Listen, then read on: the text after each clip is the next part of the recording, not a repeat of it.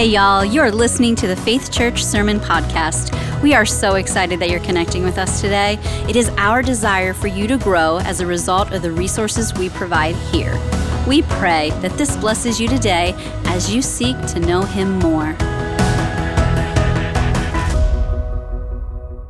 Doesn't that music make you want to dance a little bit? Like, I'm like, let's go, right? Howdy, welcome to Faith Church. Glad that you're here. Not sure where your mind is today, not sure where your heart is on your journey of walking in faith. I'm not sure where your journey is leading you. Some people in our midst today have been walking with Jesus for a really long time. Some people are just exploring you and everywhere in between. I am so thankful that with all the questions and thoughts about God and what it looks like to follow Him, there's this simple statement that the Bible makes that summarizes who God is. It says, The Lord is compassionate and gracious, slow to anger, and abounding in love. This statement is repeated throughout the Old Testament. It's said over and over and over again, sort of as a summary statement, a thesis statement of who is God, because there's this question that looms everywhere who is God? Where is God? What is God like? It's all of us thinking all the time, and the Bible answers that question by saying it multiple times. This is who the Lord is. The Lord is compassionate and gracious, slow to anger and abounding in love. Repeat, the Lord is compassionate. Like it says it over and over and over again. And the Bible not only says this, but I personally have experienced this. I've experienced God with me being compassionate. I've experienced God being gracious, God being patient, God being loving. It's not only something the Bible says, I've personally experienced it, and maybe you have as well. And so it's so great last week that Melissa reminded us that at the intersection of our honesty and God's graciousness, that's where we change, right? If we could actually be honest about our brokenness, honest about our rebellion, honest about how we give into temptation, honest about our struggles, honest about our heartaches, when we're honest before God, that doesn't bring shame. It actually brings this intersection of change because we bump into a God who's compassionate well, why would we need a God who's compassionate unless we need compassion? Why, why would we need a God who's slow to anger unless we were crazy and doing things all kinds of whack ways and we need a God who's patient? It's when I'm honest about my sin, at that intersection of who God is and my honesty, that's where change begins to happen for you and me. And we've been talking about this all summer that this is God's disposition towards us, that God wants to bless you and me and every person on planet Earth. His blessing is just his divine favor, that God is divinely fa- shows a divine favor towards those he creates. And you ask, well, how does that happen? What does that look like? This is what it looks like. The God of the universe is blessing you because you and I, because he's compassionate and gracious, slow to anger and abounding in love. You're blessed by God. And you might think to yourself, well, you don't know my life, Joe. Actually, if you knew me and knew my life, you'd go, you're not blessed. I would disagree. You got, you know, Joe, you don't know all the people in the world that are suffering, all the poverty, all the difficulty, all the persecution. How are those people who are facing such tragedy, such trauma, such heartache, how are those people blessed? God is compassionate and gracious, slow to anger and abounding in love in every way, at every moment, just that I am alive and you're alive today. That you and I are created in the image of God. That you and I have the ability to process things and make decisions about our lives. This is God's blessing that no matter what dark hole or difficulty you experience, you are blessed by God and can experience His goodness. There is oxygen in the world today there are good things and blessings everywhere if you would have eyes to see them. You see, we, we don't think we're blessed because we try to put conditions on what blessing looks like. I'm blessed if this happens, when the God of the universe says, You're blessed because the sun rose today. I'm blessed only with health. You're blessed because you have oxygen. This is the simple way of just processing. Boy, God is compassionate and gracious, slow to anger, and abounding in love everywhere, all the time to you and me. And this blessing isn't just intended to stop with you and me. So it's so easy to look at God's blessing and go, it's for me, it's mine. Instead of seeing, no, everything I receive from God, His compassion, His grace, his patience, his love. It's been entrusted to me not to stay in my hand, but for me to give it to other people, for me to extend it to other people. See, what's fascinating about this statement about God is I want God to be compassionate with me and patient with me, but I don't want him to be compassionate and gracious with you or my political enemy or the person that makes me mad. I want this for me, but not for you and for others.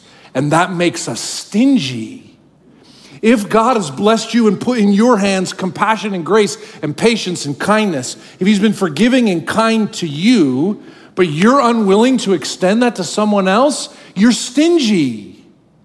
He entrusted it to you and me to give it away to other people. But I just want to cancel people. I just want to choke people out. I just want to be embittered and unforgiveness and stuck doing my own thing. And God's like, I gave you grace and you compassion and you mercy, and I've been patient with you, but you won't be patient with someone else, you'll choke them out and cancel them and throw them away? That's being stingy with the abundance of God. And he goes, No, that's not my design for you. That's a side note, not even what we're talking about today, but just extra. So I want you to imagine, it's all gonna tie together, just wait. I just want you to imagine for a moment uh, you've watched a movie or a TV program where the scene is you're sitting in this really dark room and there's a screen in front of you. It's like a secret agent or a person in the army watching this screen, and it's a radar screen that's circling right? Green, have you seen this before? Green, it's circling, circling, circling. The radar is scanning the world for a threat, and there's someone sitting there looking intently at the screen. What's going to happen? What's going to happen? Scanning, scanning, scanning. And all of a sudden, a plane comes in. What happens when that plane comes in as it's being scanned, scanned, scanned? Boy, the room changes automatically, right? It's like it moves from quiet to all the alarms ring, and everybody's moving, and they're releasing the flights to shoot this down and missiles because you can't have this threat, right, that's coming at this target you're threatened, and so you have to release the missiles and nuclear war, right? And you have the scene in your mind. Have you watched this before on TV where it's like it goes from quiet, just watching the screen, to DEFCON 1, right? And we're releasing the missiles, right? I think when you come to church, many of us act like this that we're scanning, scanning, scanning. Our radar is up. What's the pastor going to say? What are they going to teach from stage? Radar, radar, radar, radar. And if they say anything about certain topics, you are going to unleash DEFCON 1 on me, right? And especially if I start talking about money. You're gonna go, oh my gosh, you're talking about money in church. Here we go, hold on to your wallets, right? This is what happens, right? You're scanning, scanning, scanning, scanning, and all of a sudden they're talking about money, and you're re- ready to release nuclear war on the pastor because you can't be targeted like this threat, threat, threat, threat. I just want to tell you today we're going to talk about money, and if you if if you're at DEFCON 1 right now, I mean this in the kindest way, you should probably leave right? Turn off your online stream. Just because what a waste of time for spend the next 30 minutes holding onto your wallet at DEF CON 3 or DEF CON 1. Life is too short for you to live that way. And so if right now you're at DEF CON 1 because I'm talking about money, then it's waste of your time to stay here. Please leave. But if you're willing to listen for a moment, that maybe the Bible has something to say to you about how to be blessed and to see your money as a gift from God. That God has designed every aspect of who we are and has something to say about every instance in our lives. And if we would just submit to Him, He has blessing and goodness for us in His design. So before you get to DEFCON 1, open your Bibles to 2 Corinthians 9, and maybe we should pray because I feel the missiles already. 2 Corinthians chapter 9. God, I pray today that we would hear from you. I pray that I wouldn't say anything that doesn't please you. May the words of my mouth and the meditation of my heart be pleasing in your sight. May we hear and have open hearts to hear from you that you have a design for every aspect of life and you have a design for our money. And so, right now, may we have the opportunity to see your purpose in money and find your blessing in our generosity. I pray this in Christ's name. Amen.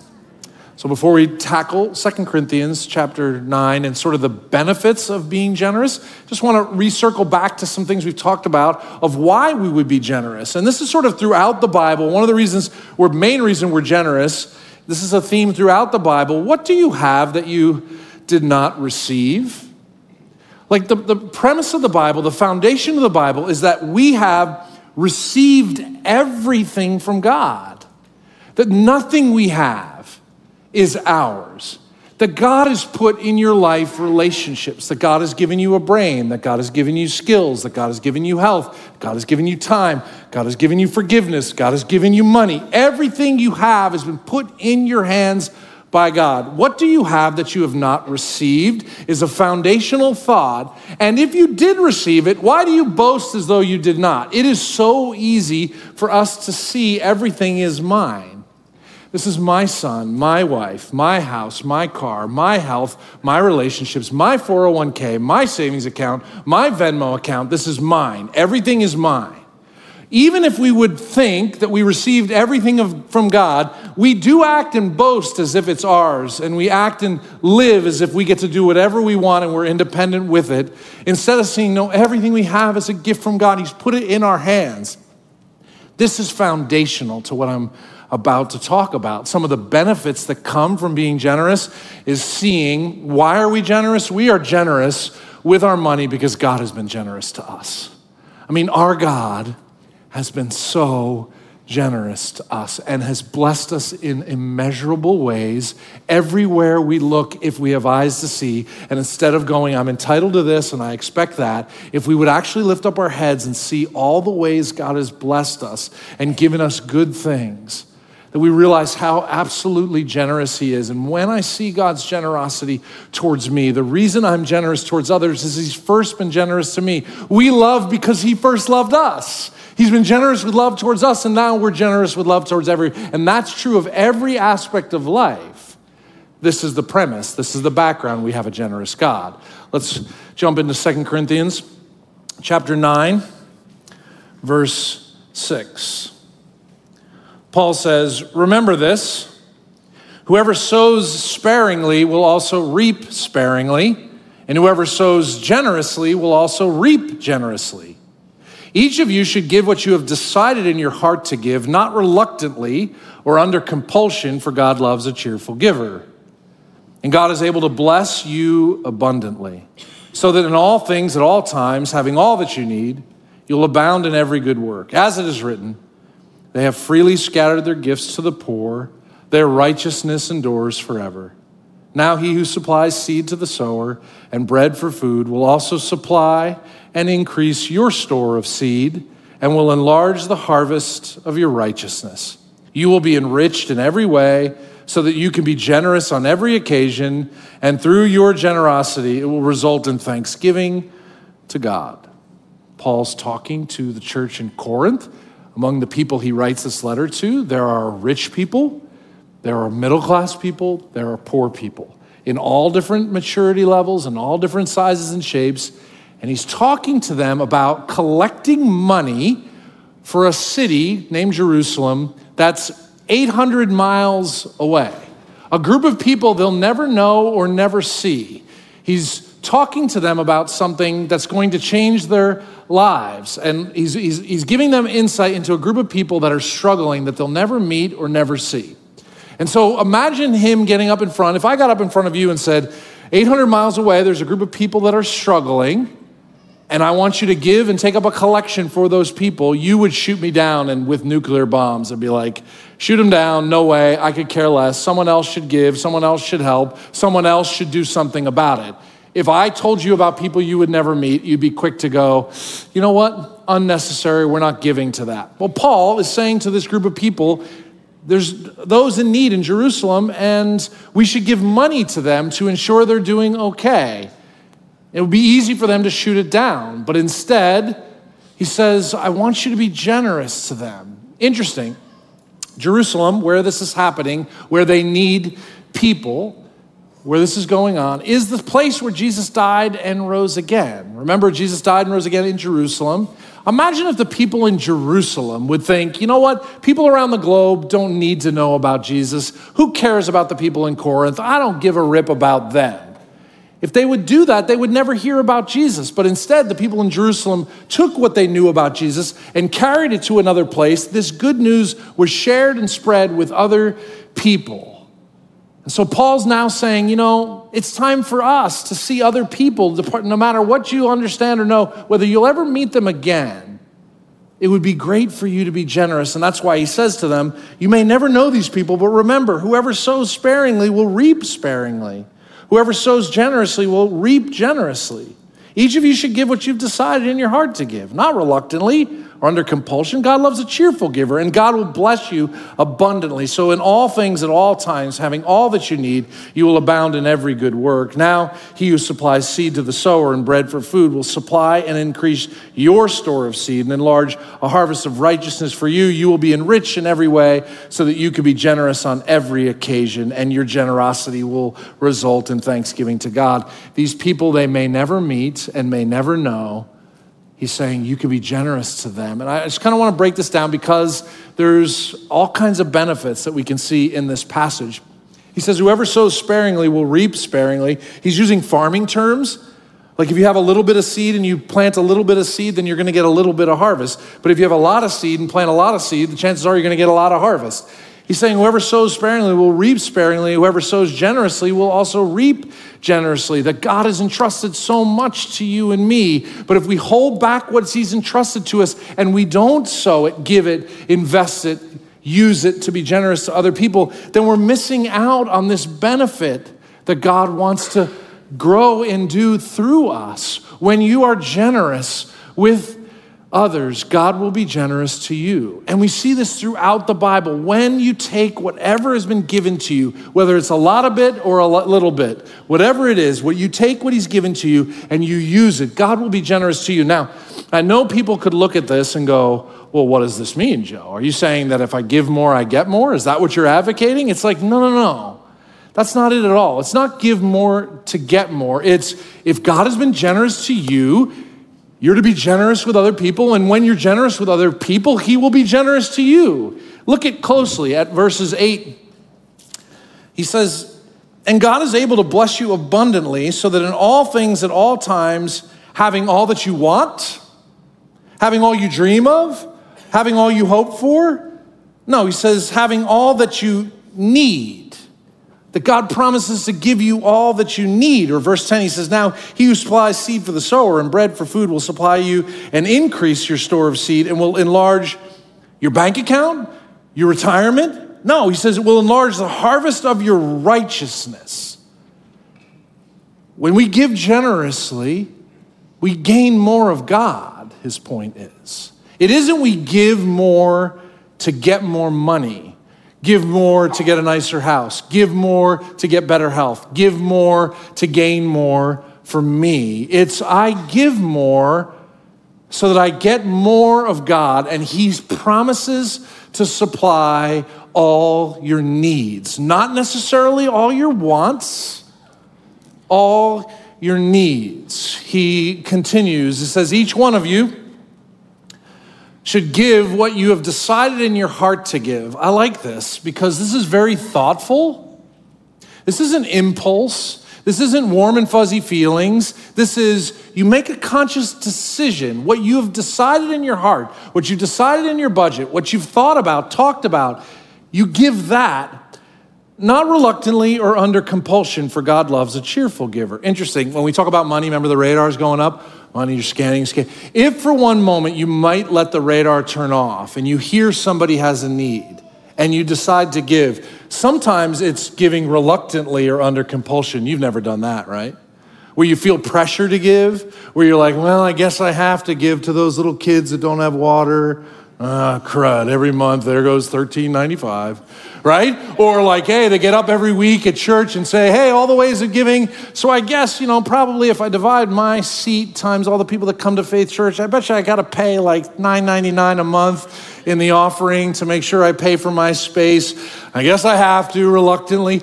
Can you imagine if the God of the universe gave out of compulsion and reluctancy to you? Can you imagine if God was like, well, you know what? They kind of need my son, but I'm not really sure. I mean, I guess, Jesus, I guess if you have to go. Die on a cross. What? Like, are you kidding me? Or really, Joe's asking for forgiveness again? How many times have I forgiven him already? Well, I guess because I'm slow to anger and abounding in love and compassionate, I'll forgive him again. Crud, like another time right? Can you imagine if God was like that towards you and me? And yet, how many times do we find ourselves being that way with our generosity? And He's holding up in front of us and saying, No, there's a way to give that's generous. And when you're actually generous, it will result in joy. When you're generous, you experience joy. And if you're not experiencing joy, then I wonder if you're actually being generous. You might be giving, but you might actually not be generous. The reason we're generous is to people we love. When, when I get joy, so I think about my mom. I love my mom to death. She's my hero. And when I find something really cool for her for Mother's Day or for her birthday, it gives me great joy, right? Instead of, it's Mother's Day, crap, mom, I gotta buy her a gift, right? Like that's that. No, I love my mom. I care greatly about my mom. And so I would love to give her good gifts. If in your giving you're not experiencing joy, it's actually a question of love. And so you go, God, I want to love you with all my heart, soul, strength, and mind, and love my neighbor as myself.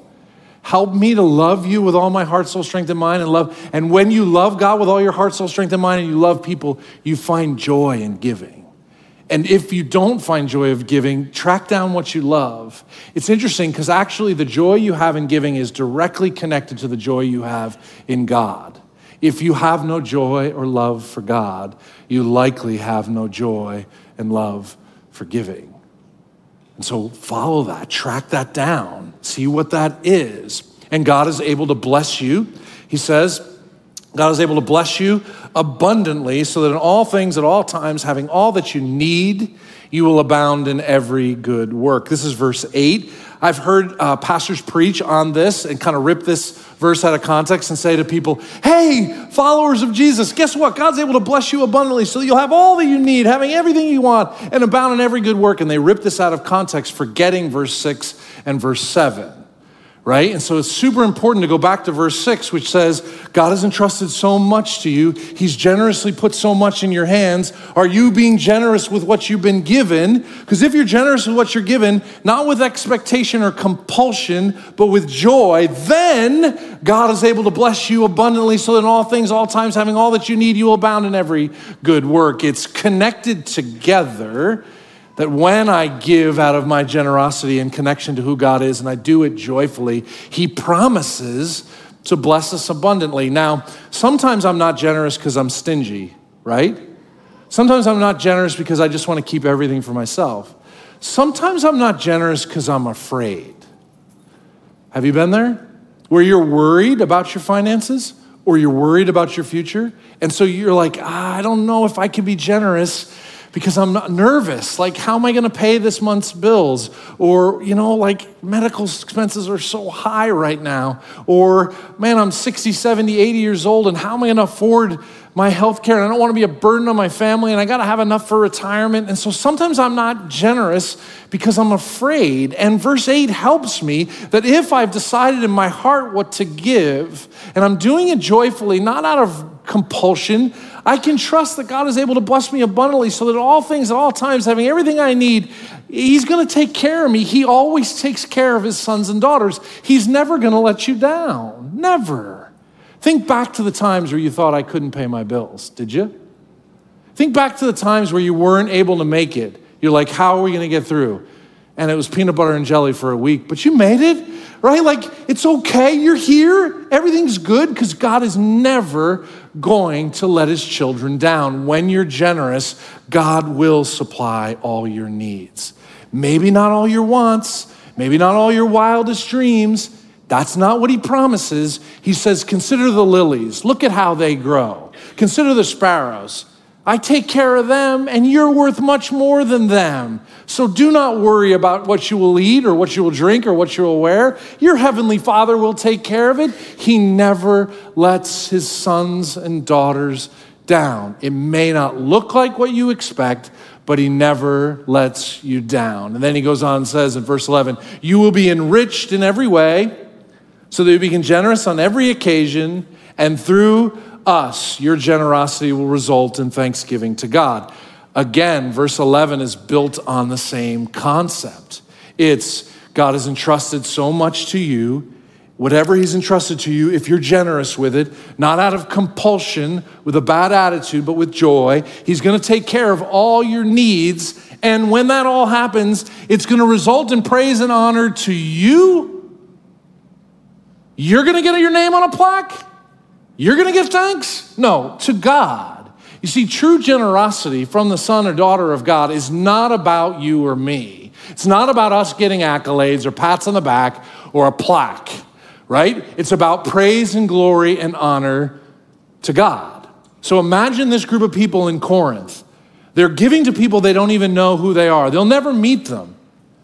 When that money reaches Jerusalem, gets to Jerusalem, and they go, wow, there's people that live 800 miles away that gave this money so that we could eat today. Only the God of the universe, who's real and alive, could change hearts and open hands to give money to people you don't even know.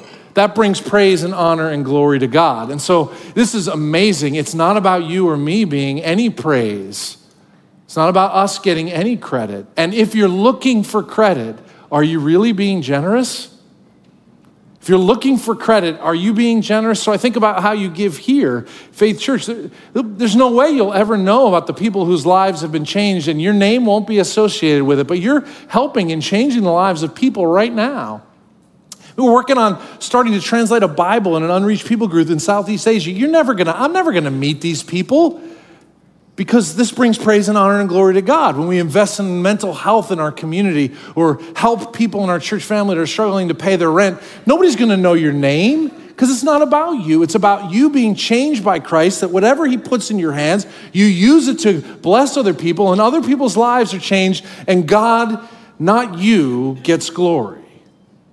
There's a story in Mark chapter 12. It's pretty famous. Jesus is a people watcher. Did you know that Jesus is a people watcher? Jesus likes just kind of sitting around watching people. Do some of you do that? I'm the only freak that does that? No, no, you, I see you, yeah. Lots of people watchers. Jesus is at the temple and he's people watching. He's kind of scanning the crowd and he sees a bunch of people putting in large amounts of money into the offering. And then he sees this one woman a poor woman put two small coins that aren't worth anything into the treasure. And he makes this comment. He says, Truly I tell you, this poor widow has put more into the treasury than all the others. They all gave out of their wealth, but she, out of her poverty, put in everything, all she had to live on.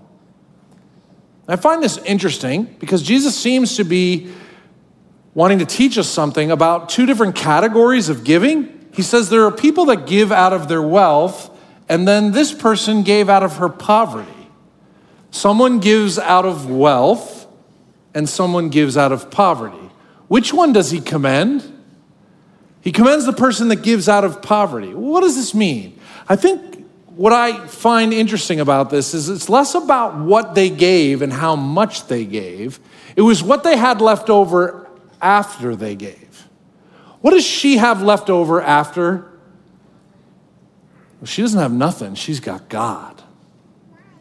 She doesn't count on her own wealth.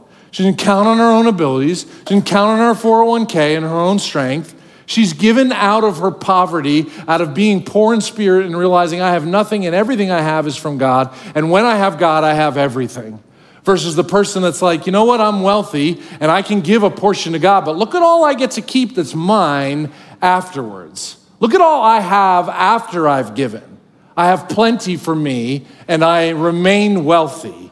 But yeah, God, here's a little piece for you, a small portion of what I have in total. That's for you. The rest is all mine. One gives out of wealth, one gives out of poverty. One has wealth and one has poverty. Which one has God? I'm not here to answer that question. Both could have God, but she, in her poverty, gave all that she had to live on. And which one is commended? So I, I, look at all this, and if today you're shooting me down with missiles, like if you just brought DEF CON 1 and you're still at DEF CON 1 right now, like I get it. But I just, uh, from experience, I've just ex- seen over and over and over again where I personally go to DEF CON 1 in a subject, it's usually because I'm trying to protect myself. So, track with me. If you go to DEF CON 1 and you have to blast people out of the sky because they're talking about your money, it's probably because you're self centered and stingy. It's probably because you're holding on tightly to your resources and you feel threatened. So you have to go to DEF CON 1 to keep everything away from you. But I would just encourage you like, God of the universe has so much more for you than that. And so if everything He has, He's put in your hand, He's put your wealth and He's put your relationships and He's put your health and He's put your intellect and your, and your education and your sons and daughters and your husbands and wives and every relationship and every situation. He's put it in your hand. He's placed it there. Your oxygen, everything He's put in your hand. And you do this to it? You're protecting it and keeping it as if it's yours? What's controlling what? If I got my hand like this, can I do anything? I think I'm controlling, but I'm crushing, and what I'm crushing is crushing me.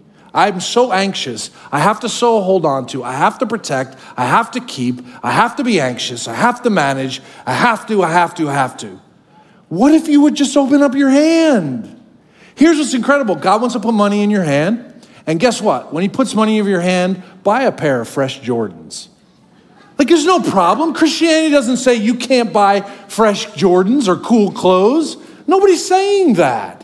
When he puts money in your hand, go out to dinner. Chick fil A is going to open. Like, put it, go out to dinner. Like, get some Chick fil A sauce, right? Like, when he puts good things in your hand, go on vacation, have a hobby, play golf, enjoy life. When he puts things in your hand, enjoy life. But when he puts things in your hand, invest in your retirement and keep money in savings. The Bible teaches that. That's a good thing. Don't do this. When he puts it in your hand, use it, spend it, enjoy it, invest it, save it, and give it away. It's all of that. But if you do this, how can he put more in your hand? If you do this, how is he going to put more? Where is he going to put it? If you do this, you use it, you invest it, you enjoy it, you save it, and you give it away. And He's got a place to put more. He's got a place to put more. And so I just want to encourage you if you're DEF CON 1, it's because you're doing this. Can I ask you to consider doing this? Can I ask you to consider this? Maybe you've been giving reluctantly and out of compulsion. I would just encourage you to think about what do you love? If you're giving out of reluctancy and out of compulsion and duty because you think you have to, it's because love is missing. And so ask God to increase your love, increase your love for Him, and increase your love for other people. And as your love increases, your generosity will increase. And as your generosity and love increase, so will your joy. Maybe you're giving because you're trying to get something from God like it's some sort of exchange. Can I tell you, if you're giving to get something from God, that's false teaching. That's not true. That's not what the Bible says. You cannot give to get from God and think He's going to give you riches or wealth or wisdom or health. That is not it. You give to get more of God. And when He gives more of Himself to you, you have everything you need right? And maybe you're giving because you want honor and respect and you want someone to recognize you. If you're doing that, you're actually not being generous. You're building your own portfolio and you're giving your money away so that you get recognition and people recognize and applaud you to grow more of yourself. That's not generosity. You give to build honor for God. I, I simply say it this way we give generously to be like God and to honor him. This is the simplest way I could say it. Why should we be generous? Because he's been so generous to us. And if you haven't experienced his generosity, we'd love to talk to you. We'd love to pray with you. People at Prayer Works or chat up us on the line. If you're like, there's no way God's been generous to me, please ask us that question because we'd like to help you see how generous He's been with every single person. He's been so generous to you. And when you see that and experience it, I want to be like God. I'm His son, you're His daughter. We're supposed to grow up to be like him, to look like him. And if he's generous, then I want to be generous, right? And when I'm generous like him, I honor him. It makes him happy. It brings him praise and glory that he would take a stingy guy like me or a stingy lady like you and make us generous. How does that happen? What does that look like? Only a God who loves me so much and has forgiven me so much and has been so generous to me could make this stingy guy generous. And I, this is where pastors and preachers get off we give generously to be like God and to honor Him. And here's what I know I know that if you actually follow God's plan for money, He's gonna bless you. Here's where we have to stop though. I don't know what that's gonna look like. I can't tell you what that means. I can't say, well, He's gonna bless you by fill in the blank. No, no, no, no. I just know that when sons and daughters obey their parents, there's blessing when sons and daughters of God obey their dad and live for his design and honor him because he's generous, he's going to bless you. I don't know what that looks like, but I want God's divine favor, don't you? So, open hands. God, please today, help us with open hands to receive breath and give it away, to give receive forgiveness and to give it away. Receive talents and skills and education and give it away. Receive money from working hard and give it away. Receive hope and give it away. Receive a smile and a hug, and give it away. Everything we have is to be used for you because everything is from you and to you and through you. So make us generous people. God, to the extent that we're not joyful, in our generosity, increase our love. Increase our love for you. Increase our love for people. God, thank you for being so kind to us. May the family of God at Faith Church be the most generous people in the Lehigh Valley. In Christ's name, amen.